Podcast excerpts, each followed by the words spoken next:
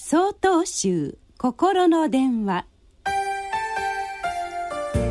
今週は「雨」と題して岡山県大鎮寺鷲山光道さんのお話です。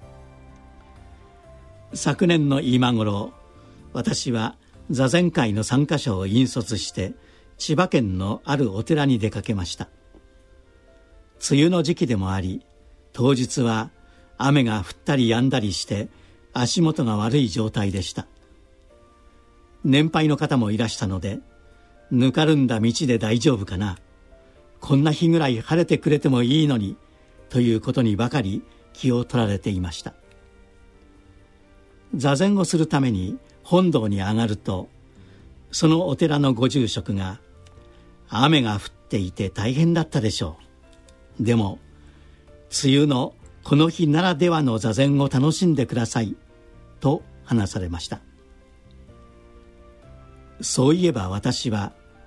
梅雨ならではの景色や紫陽花の花の鮮やかな色合いを楽しむことなく足元が悪くて歩きにくいなこんな日ぐらい晴れてくれてもいいのにとどうにもならないことにばかりとらわれていました。天候は私の都合ではどうにもなりません。雨もこの日に降ってみんなを困らせてやろうなんて思って降ってはいないですよね。